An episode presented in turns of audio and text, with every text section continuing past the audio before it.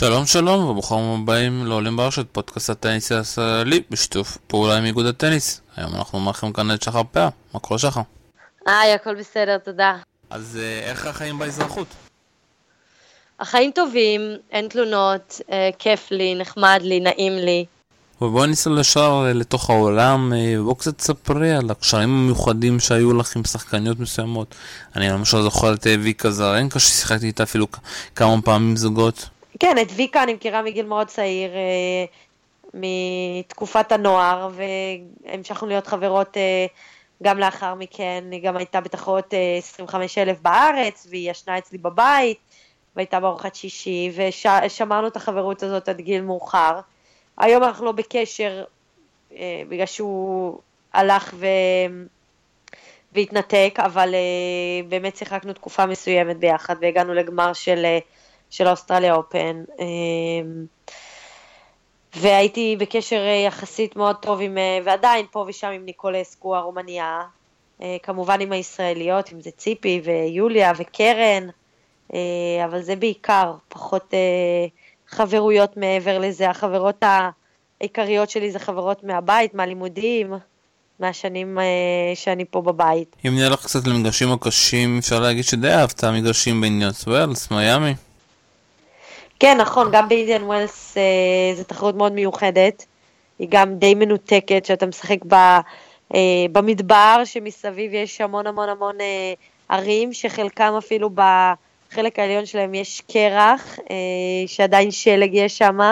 אז תחרות מאוד כיפית, וגם הייתה משפחה שהכרתי משנת 2006, שהתארחתי אצלם יהודים, שהייתי מחכה כל שנה לחזור ולבקר אותם.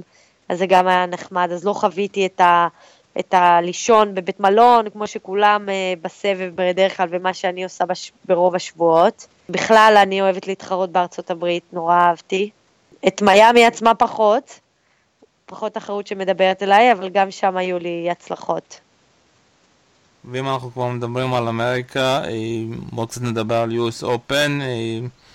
אה, כולם כמובן זוכרים את הרבע הגמר שלך מול אה, אנו צ'יטביקדזה. אה, מה את זוכרת, אם את זוכרת מהמשחק הזה, או בכלל מהביקורים שלך ב-US Open? אז כמובן ש-US Open זה אחת התחרות האהובות עליי.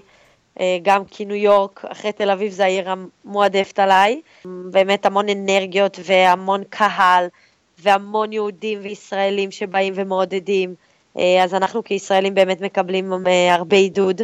שזה כיף, וכל משחק ששיחקתי לאורך הקריירה, גם אם זה יחידים או זוגות, אז אה, היה, הייתה באמת המון תמיכה. יש שם באמת אנרגיות מטורפות ב-US Open, ומהאיצטדיון לשחק, ובאותה שנה באמת שיחקתי אה, אחד ה night session ים ביום שבת, שיחקתי את ה night session הראשון מול ויידיסובה, הצלחתי 7-6 בשלישי, זה זיכרון מאוד אה, חזק אצלי מול 25 אלף צופים, שבסוף המשחק שמו את השיר אבה נגילה, זה היה מאוד מרגש, אבל באמת כל שנה חיכיתי לחזור ל-US Open ולהתחרות uh, בניו יורק, בקווינס אפשר להגיד, אבל באמת uh, זה כיף כי אנחנו גם ישנים תמיד כל הטניסאים בתוך מנהטן, אז, uh, אז לפעמים נשארים כמה ימים אחרי, או מגיעים כמה ימים לפני, ובאמת אתה חווה את העיר המדהימה הזאתי.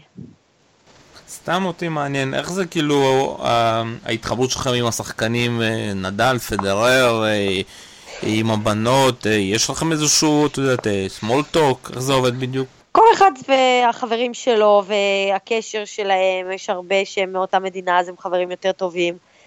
אתה יודע, תמיד יש את הנחמדות ואת הבסיס של השלום שלום, כי אתה נפגש עם האנשים האלה שבוע אחרי שבוע אחרי שבוע.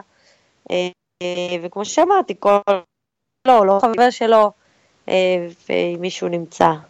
את יודעת, פעם אני זוכר שראיתי אותך בטלוויזיה, שאת אה, כמעט כל מתמודדת שלך, שהיית משחקת, היית רושמת אותה במחברת, זה משהו שנשאר עד היום האחרון? כן, לגמרי. היו לי, עברתי כמובן כמה מחברות, והייתי רושמת דברים ש... אני זוכרת שעבדו לי או לא עבדו, או מה היא אוהבת יותר או מה פחות, והייתי, אם הייתי מתמודדת נגדה עוד פעם, אז כמובן שהייתי מסתכלת. אפשר קצת לספר מה בדיוק, אם זה בקן או כאילו עד איזה, עד איזה רמה זה ירד? עד רמה של בדיוק, טקטיקה, מה יותר טוב אצלה או מה פחות טוב, מה היא אוהבת יותר שעושים לה או מה היא פחות, איזה סרב, לאן היא אוהבת יותר להכות, ביתרון או בשוויון או במצבי לחץ, נשברת מנטלית, לא נשברת מנטלית, ממש דברים בסיסיים. וכאילו, אתה יודע, אותי זה מעניין שמשחקים משחק טניס אחרי שמסיימים אותו. את זוכרת כאילו ישר אחרי זה כמעט כל נקודה? כאילו אפילו אם אה, פספס break point או היה לך match point שלא לקח, אה, או שאצל כל אחד זה בצורה שונה?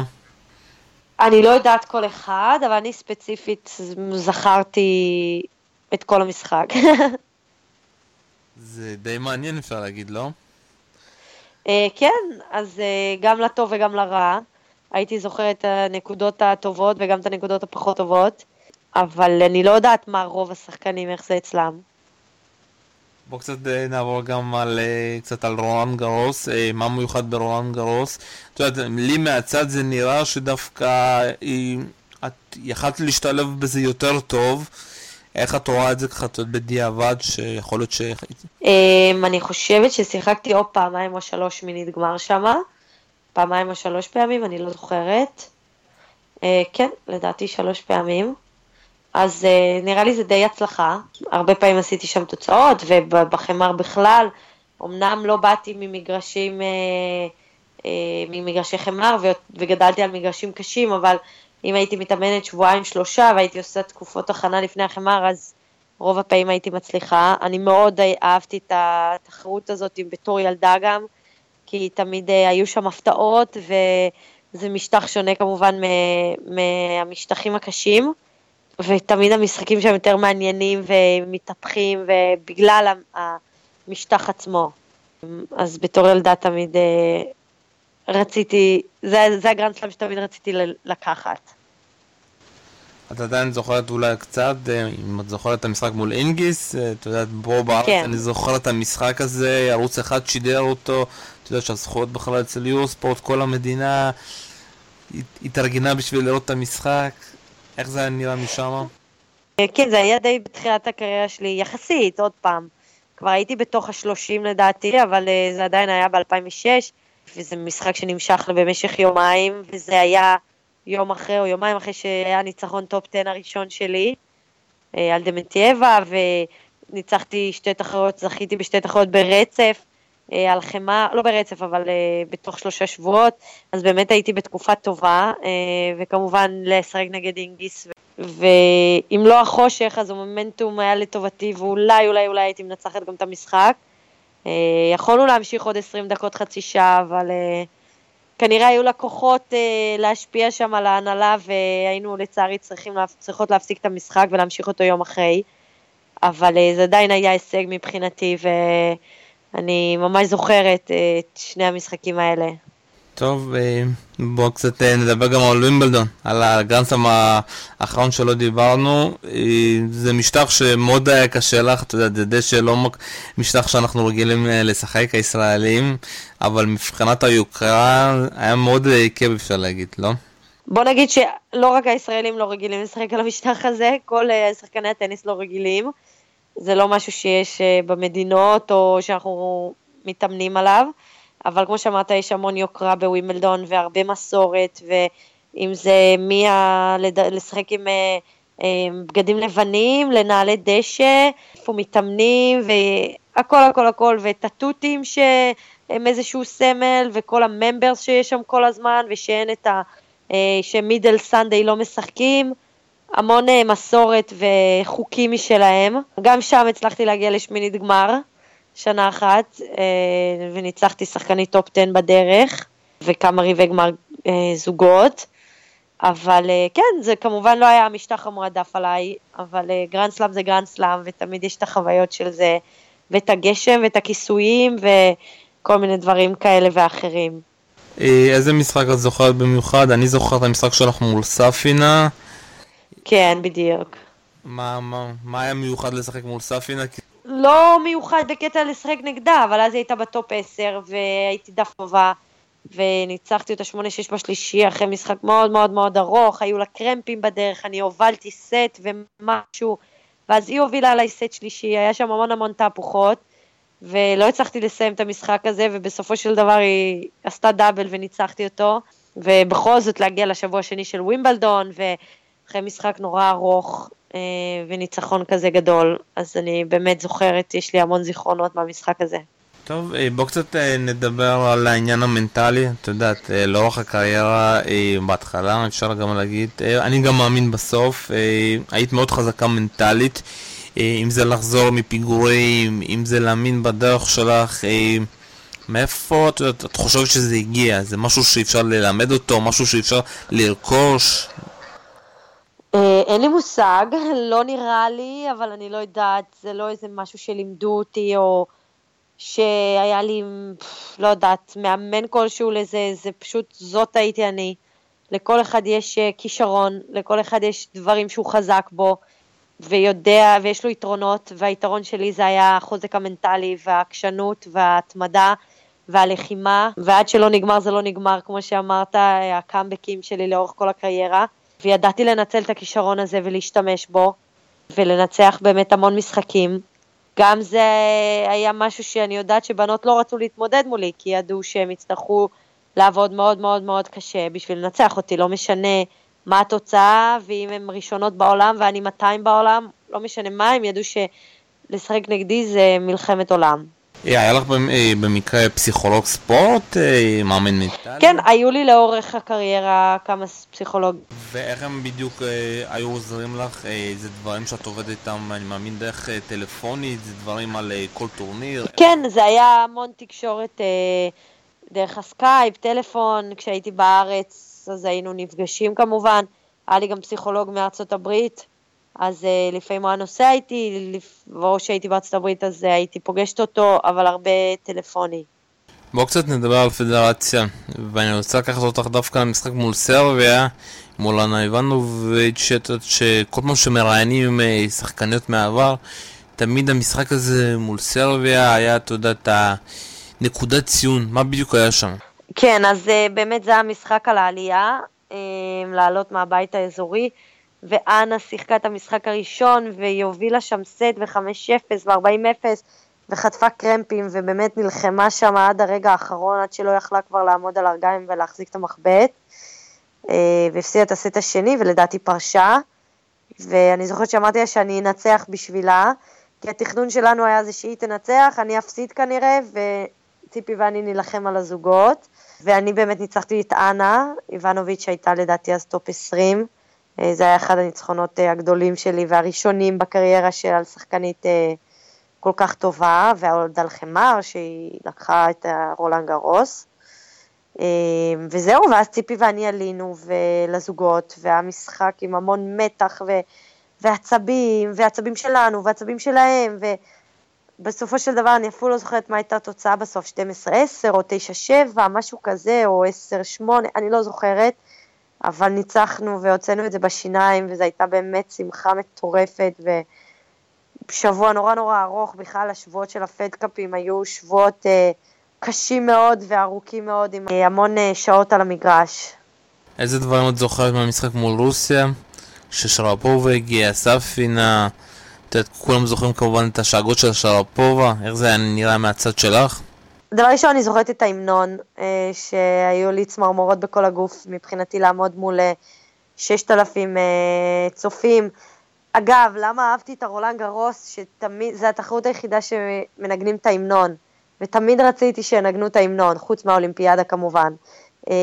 אז זה גם הייתה, היה אחד, היו אחד, זה היה החלום שלי למה לזכות ברולנד גרוס, וגם, ואז פתאום בגביע הפדרציה לעמוד מול 6,000 אנשים לשיר את ההמנון שלנו, זה היה מאוד מרגש מבחינתי, אז זה היה הדבר הראשון שאני מאוד זוכרת. וכמובן את הניצחון על ספינה, שהפסדתי נראה לי סט ראשון 6-0 והיה 2-0 לה, ואיכשהו חזרתי וניצחתי, גם היא הייתה top 10 אז. וכן, היה את הקטע עם ה... לא נעים, אבל אה, כן, זכינו בכל מקרה לארח נבחרת אה, בין הכי טובות בעולם. עם שחקנית שיומיים לפני זה זכתה באוסטרליה אופן והייתה בין הראשונות בעולם.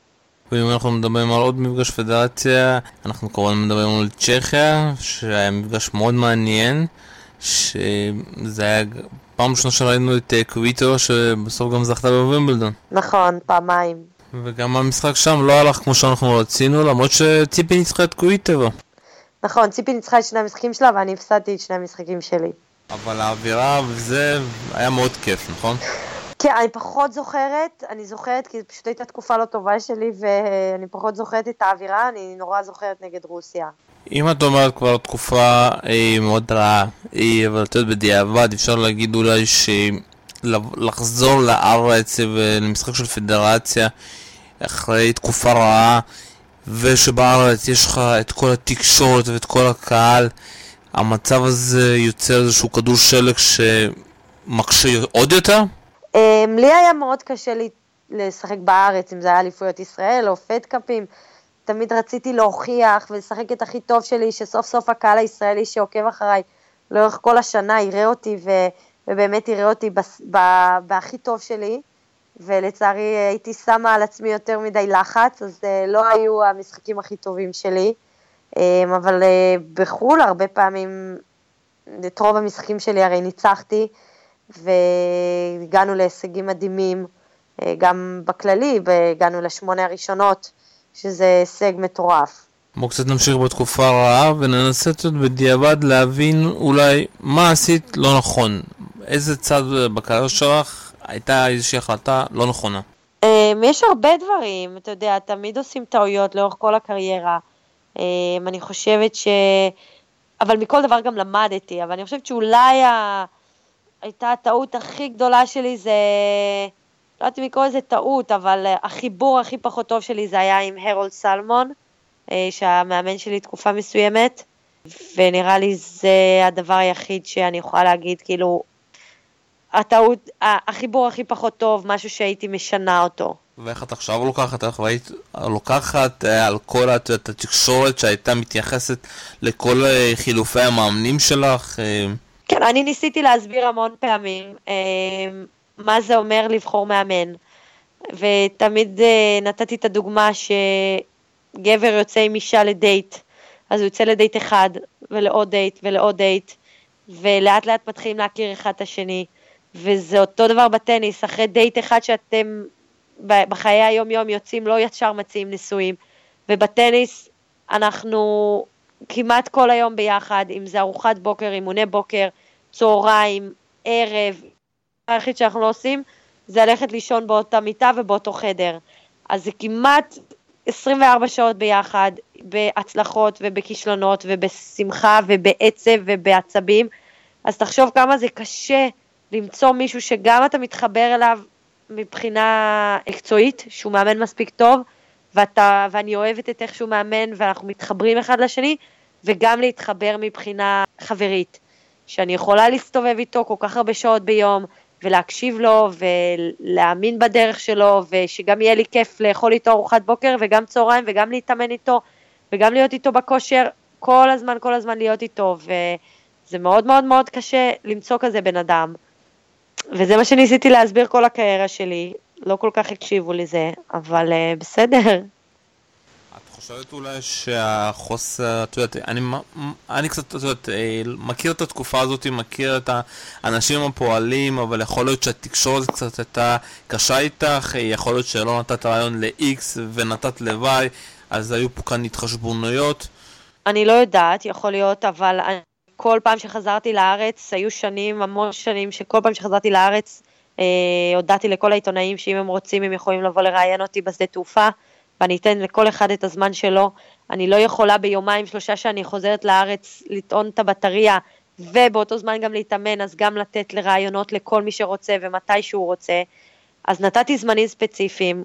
אנשים בעולם, עיתונאים בעולם, נוסעים לתחרויות ומראיינים את השחקנים בזמן תחרויות. אף עיתונאי לא עשה את זה אף פעם. תמיד הייתי מוציא, מוציאה ציטוטים לכל העיתונאים.